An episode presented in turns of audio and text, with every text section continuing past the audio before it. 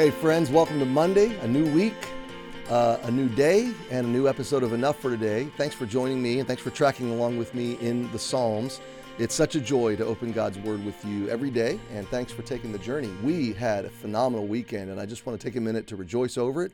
First of all, if you didn't catch the message yesterday, catch the rewind, Monday Night Rewind at 7 o'clock tonight, or go on to the archive on YouTube and see the 1030 service. Okay, the second message is usually clearer and more. Uh, I, I, I, messed up. I mess up the first service. I fix it, and then I come back out and have a second chance. That's that's why I say catch the 10:30. But we studied the mercy of God out of John 8, the woman caught in adultery, and what a beautiful story. If you have a friend that needs Jesus and that is willing to watch a message, send them that one. I had one friend of our church that emailed me right after church. She said, My friend trusted Christ today. I emailed him the link to the live stream. He watched it and he got saved. And uh, so maybe that story will happen with you. And then um, we, we dedicated 11 babies yesterday, so that was awesome to celebrate these young families. Right after church, we had a welcome to Emmanuel, Discover Emmanuel luncheon with 100 new people, people that are new in the last four months at Emmanuel. We welcomed them and we had a great time of fellowship. Uh, by the way, you were praying for our school and for the opening of our school. Wednesday, we had a great open house. Thursday, Friday, uh, two fantastic opening days of school with 370 students. Um, an enormous effort of contractors and staff and faculty and leaders that brought this to be. So, thank you for your prayers. And if you were a volunteer, thank you for helping to make it happen. Well, we're in Psalm 60, and I won't be long today, but I, uh, I want to pick up where we left off. Psalm 60 is David beginning his reign and going out to battle on behalf of his people after a dark time in their history. They've been defeated uh, Saul rebelled against God and misled the nation. So things have gone poorly. And David now is a new leader, anointed by God, and he's a leader of faith. He's optimistic. He believes that God wants to be glorified. He believes that God wants to deliver his people and bring victory if those very people will then turn around and glorify him, if they will turn around and put him on display. So, the way this works is God brings us through hardship as his people and especially knowing he's he brings us through when he knows we're going to turn around and glorify him out of the hardship.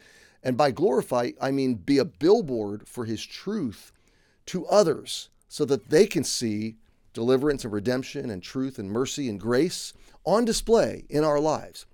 So david says that god brings us through hard things verse 3 makes us drink the wine of astonishment but he's given us a banner to them that fear him. This banner is this identity, this truth in excuse me, in him that it may be displayed because of the truth. Because God brings us through hardship to solidify our grounding in truth and in him so that we can then be glorified in it, that he then can be glorified in our deliverance so that we'll put him on display. Okay? The, the, the display of the truth. Verse 4. Verse 5 that thy beloved may be delivered. Save with thy right hand and hear me. So here's David's prayer in verse 5. David turns to God and he's optimistic as a leader. He's come through a the, the nation has come through a dark time. He's come through a dark time and he believes it's time for God to be glorified again in Israel. He believes in revitalization. He believes in renewal and revival. He believes that the heart of God is that he wants to be glorified if the people will respond properly to God in this time. And so this psalm is basically a prayer of faith and covenant commitment that God, we're going to be your people. We're going to fly your banner. We're going to be a billboard to demonstrate to the world who you are as a deliverer. So, God, based on that, deliver us. Deliver your beloved Save with your right hand. Your right hand is your strong hand, typically. Not me, I'm left handed, but strong hand is your right hand. So it's a picture of strength. God, show yourself to be a strong redeemer, a strong deliverer on our behalf. Rise up for us so that others, not just so I can be delivered and comfortable, no, so that others can see the deliverance so that others can see your hand bring us through trouble and redeem us and save us. Save with thy right hand and hear me. God, why why should God hear me? Because I'm going to turn around and tell everybody else what he did for me. I'm going to turn around and hold up the banner. I'm going to turn around and let it be displayed in truth. Listen, my friend, God still does what God does. He's still a deliverer, He's still a redeemer. He still wants glory in His people. And if you're a believer, you're His people. If you are part of a, of a healthy Bible believing church, you're His people.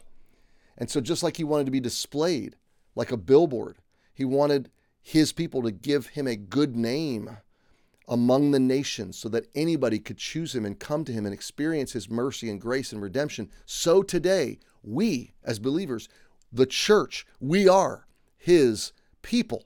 We're to fly his banner. We're to proclaim and herald his truth. We're to put him on display in our lives, in our hearts, in our attitudes today, this week, and forever until we see him. We're to display him. And you can bank on this when you're committed to displaying God, glorifying Him, magnifying Him, guaranteed He will be committed to delivering you. He will be committed to bringing you through and out of trouble because He knows you're going to turn around and tell somebody the story of His deliverance so that somebody else can know His redemption. That's our assignment, my friend. That's why God answers this prayer. That's why David prayed it. So if you're going through a hard time, realize this is so that God can make you a billboard. Step up on the platform, wave the banner, glorify Him, and you'll be soon celebrating His deliverance. And someone will be changed because of it. Hey, happy Monday. We'll see you tomorrow.